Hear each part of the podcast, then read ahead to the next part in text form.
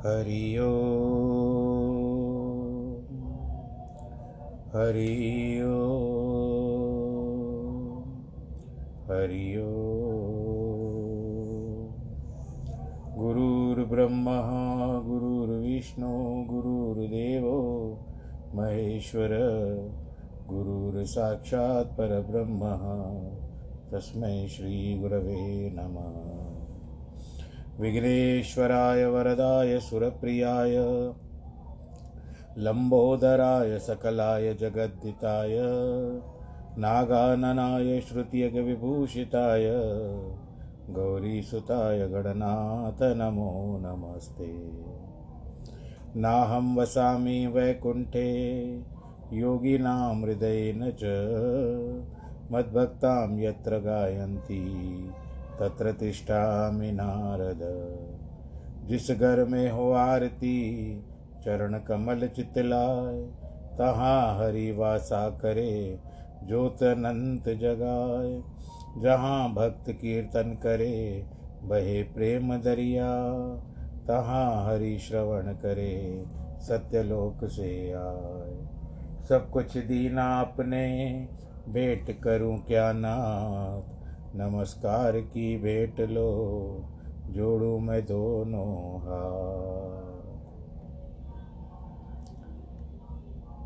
शान्ताकारं भुजगशयनं पद्मनाभं सुरेशं, विश्वाधारं गगनसदृशं मेघवर्णं शुभाङ्गं, लक्ष्मीकान्तं कमलनयनं योगिवृद्धानगम्यं, वंदे विष्णुं भवभयहरं सर्वलोकैकनाथम्।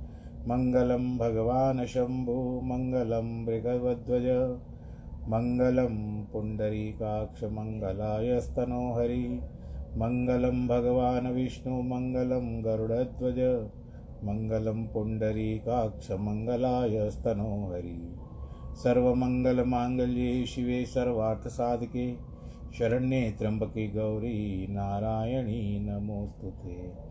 नारायणी नमोऽस्तु ते। नारायणी नमोऽस्तु ते। श्रीराम जय राम जय जय राम। श्रीराम जय राम जय जय राम। श्रीराम जय राम जय जय राम। श्रीराम जय राम जय जय राम। श्री राम जय राम, जय जय राम। श्री राम जय राम, जय जय राम। श्री राम जय राम, जय जय राम।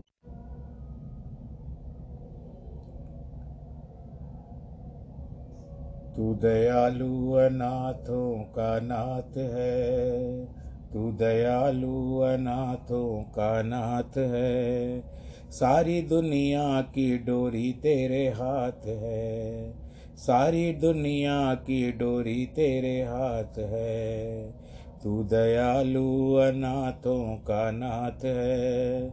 तू दयालु अनाथों का नाथ है। सारी दुनिया की डोरी तेरे हाथ है। सारी दुनिया की डोरी तेरे हाथ है। बेसहारों को एक है सहारा तेरा, बेसहारों को एक है सहारा तेरा। बिगड़ी बन जाए जब हो इशारा तेरा, बिगड़ी बन जाए जब हो इशारा तेरा। मैं तो गाऊं सदा नाम तेरा, मैं तो गाऊं सदा नाम तेरा। होगा मुझको कभी तो नज़ारा तेरा, होगा मुझको कभी तो नज़ारा तेरा। तू ही प्राणों से प्यारा मेरा नाथ है, तू ही प्राणों से प्यारा मेरा नाथ है। तू दयालु अनाथों का नाथ है तू दयालु अनाथों का नाथ है। सारी दुनिया की डोरी तेरे हाथ है। सारी दुनिया की डोरी तेरे हाथ है। आज आया हूँ मैं तो तेरी शरण। आज आया हूँ मैं तो तेरी शरण। आज आया हूँ मैं तो तेरी शरण आज आया हूँ मैं तो। तेरी शरण आज पकड़े हैं मैंने तुम्हारे चरण। आज पकड़े हैं मैंने तुम्हारे चरण।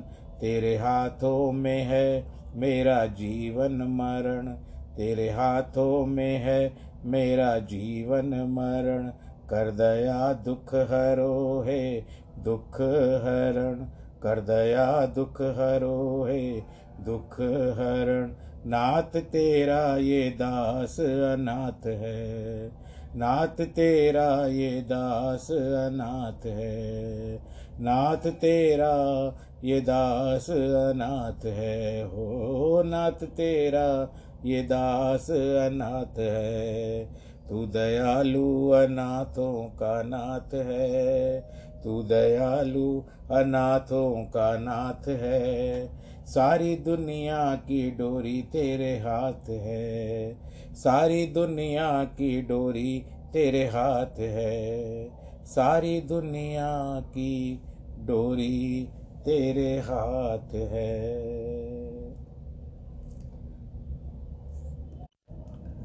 तू दयालु अनाथों का नाथ है। आप जिस तरह से इस रामायण में सुन रहे हैं कि सब भगवान राम जी का दर्शन करके सनात हो गए। ऐसे लगता है ना, जिस तरह से कोई बच्चा गुम हो जाता है तो थोड़ी देर के लिए अनाथ हो जाता है, उसका कोई सहारा नहीं रहता है। और फिर जब उसके पिता मिल जाते हैं उसको तो वो इतना प्रसन्न हो जाता है पिता को मिल करके तो फिर सनात हो गया। नाथ यानी देखने वाला, ध्यान रखने वाला। उनका उन निगरानी करने वाले। तो प्रभु हमारी निगरानी करते हैं। हम सदैव उनकी शरण में रहें। आनंद के साथ अपने कर्मों को भी बिताएँ और किए हुए कर्मों को अर्पण करें भगवान जी को। आज फिर से हम चलते हैं भगवान राम जी के चरणों में। और आज थोड़ी कथा बदलेगी। भगवान रामचंद्र जी अब चित्रकूट पर बस बस गए हैं। आज दसवां विश्राम आरंभ हो रहा है। अब उसमें क्या बताते हैं कि आए अवध सुमंत जिम, कही कुशल सिय राम। तनु तज नृप सुर पर गए, सो दश में विश्राम सियावर रामचंद्र की जय। आज सुमंत जो थे, वो अवधपुरी में आए। और सब बातें बताई राजा दशरथ को। और अंत समय में राजा जो है, सुरपुर को चले गए। शरीर को त्याग दिया। जुग वही प्रभु सी लखन ही कैसे, पलक विलोचन गोलक जैसे। से वही लखन सिय रघुवीर ही, जिमे अविवेक पुरुष शरीर ही रघुनाथ जी लक्ष्मण और जानकी की ऐसी रक्षा करते हैं, जैसे पलक नेत्र के गोलक की। लक्ष्मण और जानकी, रघुनाथ जी ऐसी सेवा करते हैं, जैसे अज्ञानी पुरुष शरीर की। इस प्रकार, रघुनाथ जी प्रसन्न चित्त से वन में बसते हैं। जानवर, पक्षी, तपस्वियों का हित करते हैं, सबकी भलाई भी करते हैं। यह रघुनाथ जी का सुंदर वन गमन वर्णन हुआ। अब सुमंत की बात कहते हैं, जो मंत्री था, इनको छोड़ करके गया जिस प्रकार अवध में आया, अब वहाँ से फिर आरंभ करते हैं। सुंदर वन गमन कहने का आशय यही है कि ऋषि महात्माओं का संकट दूर होने से उनको आनंददायक हुआ था। निषाद रघुनाथ जी को पहुँचा कर लौटा तो आकर मंत्री सहित रथ गंगा के किनारे देखा। निषाद ने मंत्री को व्याकुल देख करके जैसा दुख माना, वह कहा नहीं जा सकता। दोनों बहुत दुखी हुए। दोनों ही प्रभु को छोड़ना नहीं चाहते थे। मंत्री, राम, सीता, लक्ष्मण पुकारता हुआ पृथ्वी में व्याकुल होकर के लौट रहा है। वो बाट देख रहा है कि मेरे प्रभु लौट आएँगे, मेरे राम लौट आएँगे। सीता लौट आएगी, लक्ष्मण लौट आएँगे। दक्षिण दिशा की ओर देख करके घोड़े ही निहनाते हैं। जैसे बिना पंख के पक्षी व्याकुल हो जाते हैं, ऐसे सुमंत भी व्याकुल थे जैसे उनके किसी ने पंख काट लिए। नहीं तृण चर ही न पियहि जल, मोचत लोचन वार, व्याकुल भय निषाद सब। रघुवर बाज निहार, सियावर रामचंद्र की जय। न तृण चढ़ते हैं घोड़े, न घास खा रहे हैं, न पानी पी रहे हैं। नेत्रों से जल बह रहा है। यह दशा रघुनाथ जी के घोड़ों की ऐसी देख करके निषाद को और दुख हुआ। कि मंत्री तो मंत्री सुमंत जी, परंतु घोड़ों की भी देखो प्रभु के सिवा कैसी दशा हो गई है। धीरज धर के तब निषाद ने कहा, सुमंत, अब विषाद यानी दुख का त्याग कर दीजिए। आप पंडित परमार्थ की वार्ता जानने वाले हो। विधाता को फिरा जान करके धीरज रखिए। आज किस्मत साथ नहीं दे रही है। उल्टी हो गई है। गंगा उल्टी बह रही है। ऐसा समझ करके अपने मन को धीरज दे सकते हैं और कुछ नहीं कर सकते। निषाद ने अनेक प्रकार की कथा कह करके आखिर सुमंत को रथ पर बैठा दिया। शोक से शिथिल हो गया वो भी। रथ हाक नहीं सकता था। रघुवर के विरह की हृदय में वहाँ की पीर है। घोड़े तड़प रहे हैं। चला नहीं जाता है घोड़ों से भी। मानो, ऐसा लगता था कि जो हिरण होते हैं ना जंगल के, घोड़ों की जगह पर उनको बाँध दिया गया हो। अटक पड़ते थे। और बार बार वो घोड़े चलते चलते पीछे मुड़ करके देख रहे थे कि कई प्रभु तो नहीं आ गए। हमारे श्री राम तो नहीं आ गए। किस तरह से दशा होगी देखिए प्रभु की। मनुष्य तो मनुष्य, परंतु जो क्या कहते हैं, पशु भी भगवान जी की राह देख रहे हैं।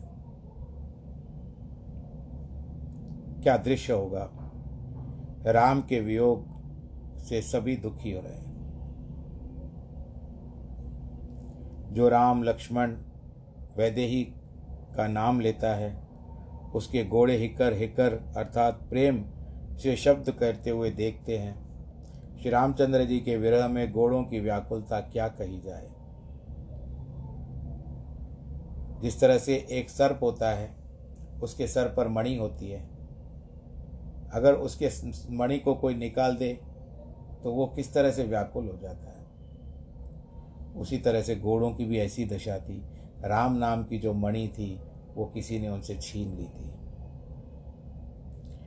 भयो निषाद विषाद वश देखत सचिव तुरंग भोली सुसेवक चार तब, दिए सारथी संग, सियावर रामचंद्र की जय। सुमंत के घोड़े देख करके निषाद भी बहुत व्याकुल हो गया। और तब अपने चार अच्छे सेवक बुला करके सारथी के संग कर दिए निषाद सारथी को पहुँचा कर लौटा। वह विरह विषाद वर्णन नहीं हो सकता। निषाद, जो कि गो ने मोह ने सुमंत के साथ कर दिए थे, रथ लेकर अयोध्या चले। क्षण क्षण में विषाद मग्न हो रहे थे। विषाद का मत दुख सुमंत दुख से व्याकुल, तथा दीन हो सोच करने लगा, रघुनाथ जी के बिना जीवन को धिक्कार है। अंत में अधम शरीर नहीं रहेगा। रघुनाथ जी से बिछोड़ते समय प्राण का, मेरे प्राण क्यों न चले गए। प्राण त्यागने का यश मिला, मिलता मुझे कि प्रभु के विरह में मैंने प्राणों को त्याग नहीं किया। अब ये कचोटता रहेगा मेरा मन। मेरे प्रभु मेरे सामने से देखते देखते वन में चलते जा रहे थे और मैं ऐसा अभागा कि उनको रोक नहीं पा रहा हूँ। यह प्रण पाप और अपयश के पात्र हुए। इतना करने के बाद भी ये प्राण कितने निभागे हैं इस शरीर में बैठे हुए फिर भी। निकल क्यों नहीं जाते? मैं बड़ा मंद मन हूँ। समय चूक गया। अभी मेरे हृदय के दो टुकड़े क्यों नहीं होते हैं? हाथ मलने लगा। सिर को खुजाता है। उसको ऐसे लगा कि किसी कंजूस ने जैसे अपना धन खो लिया हो। वो व्याकुल हो गया। जैसे कोई विरध बाँध और श्रेष्ठ भी कहा कर युद्ध से भागने पर दुखी होता है, ऐसे ही दशा सुमंत की हो गई। विप्र विवेकी वेद विद समंद राज साधु सुजात। जिम दो के मद पान कर। सचिव सोहित बांत सियावर। रामचंद्र की जय। अथवा जैसे कोई ज्ञानी, वेद जानने वाला, साधु, सुमंत ब्राह्मण, समंत ब्राह्मण धोखे से मद पान कर, सोच करे उसी प्रकार, सुमंत भी सोचने लगा कि मुझसे बड़ा पाप हो गया है। जैसे साधु चतुर कुलीन स्त्री कर्म वाणी से पति की सेवा करने वाली है। कर्म के वश अपने स्वामी का त्याग कर कहे। उसी प्रकार सुमंत के मन को भी इतना बड़ा दुख हुआ। नेत्रों में जल आ जाने से दृष्टि थोड़ी हो गई। भोरी मती ऐसी हो गई कि कुछ सुनाई नहीं दे रहा था। अगर भाई मैं वहाँ ठहरता, सुमंत जी सुमंत जी सुमंत जी ऐसा कहता हुआ उनको बुलाऊं तो सुनते नहीं थे। कानों ने जवाब दे दिया था। आँखें न जाने क्या देख रही थी। बिल्कुल जैसे ना सब कुछ उनके दृष्टि के सामने से अदृश्य हो चुका था। कानों को एक तक कुछ सुनाई नहीं दे रहा था। होंठ सूख गए थे। और ऐसा लग रहा था कि ये जो होंठ है, लाल होंठ की जगह पर, काले जिस तरह किसी ने उनके होठों पर स्याही लगा दी हो चौदह वर्ष की अवधि मेरे प्रभु रहेंगे वन में। और वो चौदह वर्ष वर्ष की अवधि वहाँ पर वो बिताएँगे, मैं कैसे बिता पाऊँगा? उस चौदह वर्ष की अवधि में मेरे प्राण क्यों नहीं निकल जाते? उसको विचार करते मेरे शरीर में सिरहन होती। है। सिरहन अभी भी मेरे प्राण नहीं जा रहे दुबला हो गया, देखा नहीं जाता। मानो अपने माता पिता को स्वयं मार डाला है, ऐसा लग रहा है मुझे। मन में हानि और ग्लानी बहुत फैलने लगी। जैसे कोई पापी पाप करके फिर यमलोक का मार्ग बहुत दुखदायी होता है उसको। कि मैंने तो सारे इतने पाप कर लिए, हाय रे, अब मुझे तो यमराज मारेंगे। अब फिर से मैं दुखी हो जाऊँगा। यानी मुझे फिर मार पड़ेगी। वैसे ही सोच करने लगे कि मैं राजा को क्या उत्तर दूँगा। हानि श्री रामचंद्र जी के बन जाने की है। तक कष्ट जो हुआ है, पहले तो ये जो क्या कहते हैं, हानि, वो भगवान जी चले गए। रामचंद्र जी चले गए। उसके जी जो हानि हो गई है, परंतु ग्लानी जो थी मंत्री होकर भी मैं कुछ नहीं कर पाता। मुख से वचन ना आए, मन में पछताने लगा, मैं अयोध्यापुर जाकर के क्या देखूँगा? जो कोई श्री रामचंद्र जी से रहित रथ देखेंगे, वही मुझको देख करके सकुचावेंगे। अरे, सब लोग खड़े हो जाएँगे वहाँ पर। और पूछेंगे, भाई, बताओ, क्या हुआ? अकेले आ गए, छोड़ करके आए राम को, मैं क्या उत्तर दे पाऊँगा? राम कहाँ है? सब लोग मुझसे पूछेंगे। व्याकुल हो जाएँगे वो। तब मुझे लगता है कि मुझे छाती पे शिला यानी पत्थर रख करके मुझे उनको उत्तर देना ही पड़ेगा। अब वो बोझ तब तक मैं जब तक पहुंचूं, तब तक वो बोझ मेरे मन पे बढ़ता न जा, बढ़ता ही जा रहा है, बढ़ता ही जा रहा है, बढ़ता ही जा रहा है। मन बहुत भारी हो गया है। जब सब माता पिता दी, माता दीन दुखी होकर के पूछेंगी कि, हे विदाता तो मैं उनके, उनसे क्या कहूँगा? जब लक्ष्मण जी की महतारी, यानी माता, पूछेगी, तब क्या सुखदायक संदेश कहूँगा? मुझसे, मेरे मुख से कोई वाक्य निकलेगा, कोई शब्द निकलेगा? क्या बताऊँगा मैं उनको?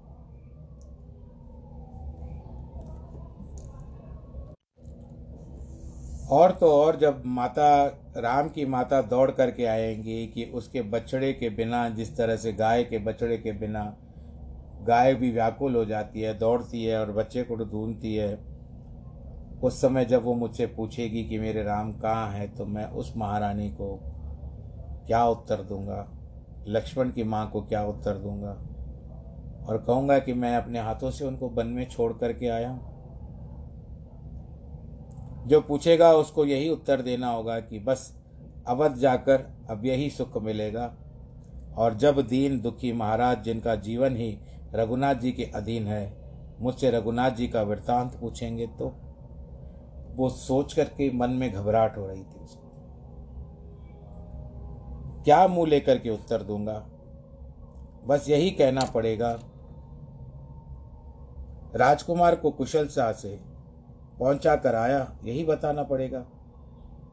लक्ष्मण रघुनाथ जानकी के वन में न लौटने से समाचार सुनते ही राजा का प्रिय शरीर त्याग न दे। हृदय न विदरयो पंकज में विचुरत प्रीत मनीर जानत हो मोह दीन विद यह यातना शरीर, सियावर रामचंद्र की जय। अपने प्रीतम, जल के बिछुड़ते ही पंख, जल के भीतर धरती फट जाती है। वैसे ही प्यारे रघुनाथ जी के बिछुड़ने से मेरा हृदय क्यों नहीं फटता? मैं जानता हूँ कि विधाता ने ही मेरे शरीर को कष्ट दिया है। इस प्रकार मार्ग में ये सारे विचार करते हुए तमसा नदी के तीर तुरंत रथ आया।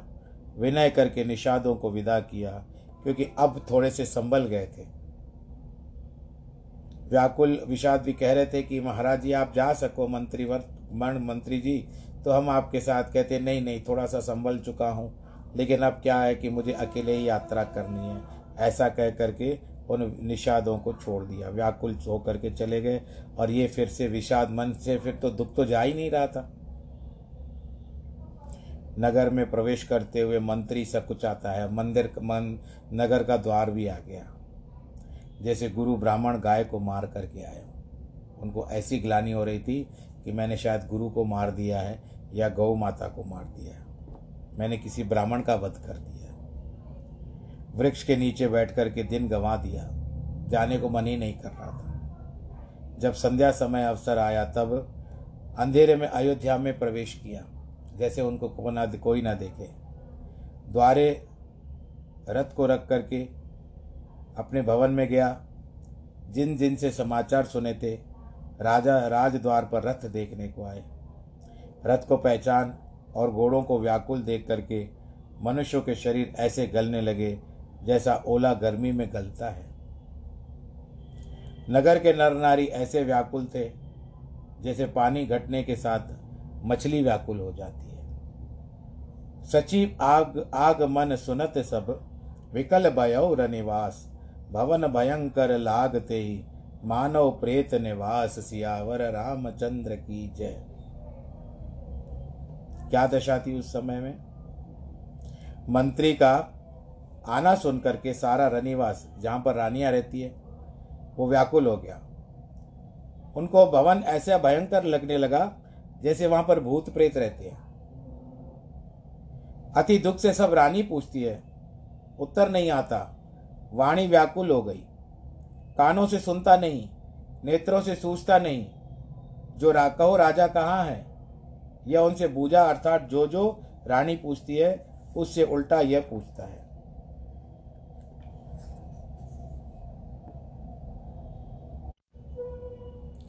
जब दासियों ने मंत्री की यह व्याकुलता देखी तो कौशल्या के घर को लेकर के गई। सुमंत ने जाकर के राजा को कैसे देखा, जैसे अमृत रहित चंद्रमा शोभित हो रहे थे। राजा आसन शयन गहनों से हीन, पृथ्वी तल पर निपट मलिन पड़े हैं। इस प्रकार से सोचकर श्वास लेते हैं कि जैसे ययाति वैकुंठ से गिर पड़ा हो। ययाति राजा अब अनेक यह कह करके सदैव स्वर्ग को गए और इंद्रासन पर बैठ गए। तब इंद्र ने पूछा, आपने ऐसा कर्म क्यों किया जो इसी शरीर से आप स्वर्ग में आए हो? इन्होंने अभिमान में हो भर करके कहा कि अब सब पुण्यों का वर्णन किया। वर्णन करने से उसका फल जो था वो क्षीण हो गया और वो फल यह हुआ कि इंद्र ने उसको वहाँ से ढकेल दिया और वो पृथ्वी पर आकर के गिर पड़ा। आपको ये बात भी बता दें कि ययाति राजा वो था जिनके द्वारा यदुकुल हुआ था। ले, सोच के कारण लंबी लंबी सांस छाती भरती है, जैसे पंख जलने से संपत्ति, संपाति गिर पड़ा था। राम राम राम, हे ही, सनई पुत्र, फिर राम लक्ष्मण जानकी ऐसे कहते हैं, देख सचिव जय जीव, कही की ने उदंड प्रणाम सुनत उठे हो व्याकुल नृपत, कहो सुमंत, कह राम सियावर राम चंद्र की जय। आखिर वो घड़ी आ गई। जब इनसे पूछा जाने लगा, अभी आप बताओ। वो जो ना चाह रहा था कि राजा मुझसे पूछे, आखिर वो वो घड़ी आ ही गई, जिससे ये बचना चाहते थे सुमंत, पर वो अब उनको उत्तर देना ही है। मंत्री को देखते ही जय जीव ऐसा खड़ा हो गया, दंडवत प्रणाम किया, सुनते ही राजा व्याकुल होकर के उठे। पूछने लगे रे सुमंत आ गए, सुमंत आ गए, सुमंत आ गए, बताओ कहाँ है मेरा राम? मेरा राम कहाँ है? राजा ने सुमंत को हृदय से लगा लिया। जैसे डूबते हुए को आधार मिल जाता है, स्नेह से पास बिठाया, राजा नेत्रों में जल भर करके पूछने लगे, हे सखे, प्रिय रघुनाथ की कुशल तो कहो रघुनाथ जी लक्ष्मण जानकी कहाँ है? फेर कर लाए उनको? सब बन दिखाया जो मैंने तुमको कहा था कि थोड़ा बन दिखा करके आना, उनको वापस ले करके आना, या वो सचमुच में वन को चले गए? बताओ तो सही क्या हुआ? अब सुमंत उत्तर क्या दे? वो पहले ही ढीले पड़े हुए थे। अब जिस तरह से ना कोई आदमी झंझोड़ता है ये पहले ही दुखी थे सुमंत। तो बस जिस तरह से उनके सुमंत के नेत्रों में भी जल भरा गया। अब वो क्या करें? एक तो पहले पहले से ही दुखी थे वो। दुखी होने के कारण वो कुछ संभाल नहीं पा रहे थे। ऊपर से राजा ने जब प्रश्न किया तो अब वो फूट पड़े। शोक से व्याकुल होकर के राजा फिर पूछने लगे, सिया राम लक्ष्मण का संदेश तो कहो, कहाँ छोड़ करके आए हो उनको? रामचंद्र जी का रूप गुणशील स्वभाव सुमेर सुमेर राजा के मन में सोच करते ये अपने धुन में चले गए, अपने ध्यान में चले गए सुमंत। वो बार बार भगवान राम जी का विचार करते हैं, लक्ष्मण का विचार करते हैं, वैदेही माता सीता का विचार करते हैं। उत्तर देने को होता नहीं है। प्रभु श्री राम की जो छवि उनके हृदय से निकल नहीं रही थी और दृष्टि से ओझल नहीं हो रही थी। ऐसा लग रहा था कि प्रभु मेरे समक्ष ही ठहरे हुए पर वो भी दृश्य इनके सामने से दिखाई दे रहे थे कि किस तरह से भगवान भगवान जी ने राम ने मुझे त्याग करके वन की ओर अपना गमन किया था। हाय, मैंने राज सुनाकर अपने पुत्र को वनवास दे दिया, ये कह रहे हैं, दशरथ जी। किंतु यह सुनकर भी जिनके मन में प्रसन्नता दुख नहीं हुआ। आज्ञा मान करके मेरे पुत्र चले गए वन को। क्या कोई पिता इतना निष्ठुर हो सकता है? अपने पिता, मैं यहाँ पर सुख से रहूँ और मेरा पुत्र एक सन्यासी के रूप में, एक योगी के रूप में बन बन भटकता फिरे। ये कहाँ पर उचित है प्रभु? ऐसे पुत्रों को बिछुड़ते समय मेरे प्राणों को त्याग क्यों नहीं हुआ? और मुझ जैसा जगत में पापी और कौन है? तो बस यहाँ पर बात क्या आती है कि आज के प्रसंग जो यहाँ पर चल रहा है, दुख की घड़ी चल रही है। आपस में राजा दशरथ और सुमंत का वार्तालाप जो हो रहा है, अभी होने वाला है, आरंभ नहीं हुआ है। ये तो राजा ने केवल प्रश्न पूछे हैं और अब आज के कथा को हम विश्राम देते हैं। अब इसी बीच आप सब लोग अपना अपना ध्यान रखिएगा। सैनिटाइज़र का प्रयोग करें, मुख पर मास्क लगाएँ और सामाजिक दूरी, सोशल डिस्टेंस का ध्यान रखें। भीड़ भाड़ के इलाकों से ना जाएँ। प्रभु चिंतन करें, घर में बैठ करके आनंद के साथ प्रभु ने जो दिया है उसी के साथ अपने जीवन को गुजारें। आज जिनके जन्मदिन है अथवा वैवाहिक वर्षगांठ है, उन सबको ढेर सारी बधाई। ईश्वर सबके घर में खुशियाँ फैलाए, आशीर्वाद के रूप में यही हमारी प्रार्थना है आज भगवान जी से। और अंत में यही है कि सर्वे भवन्तु सुखिन, सर्वे संतु निरामया, सर्वे भद्राणी पश्यंतु माँ कश्चित दुख भाग भवेद नमो नारायण।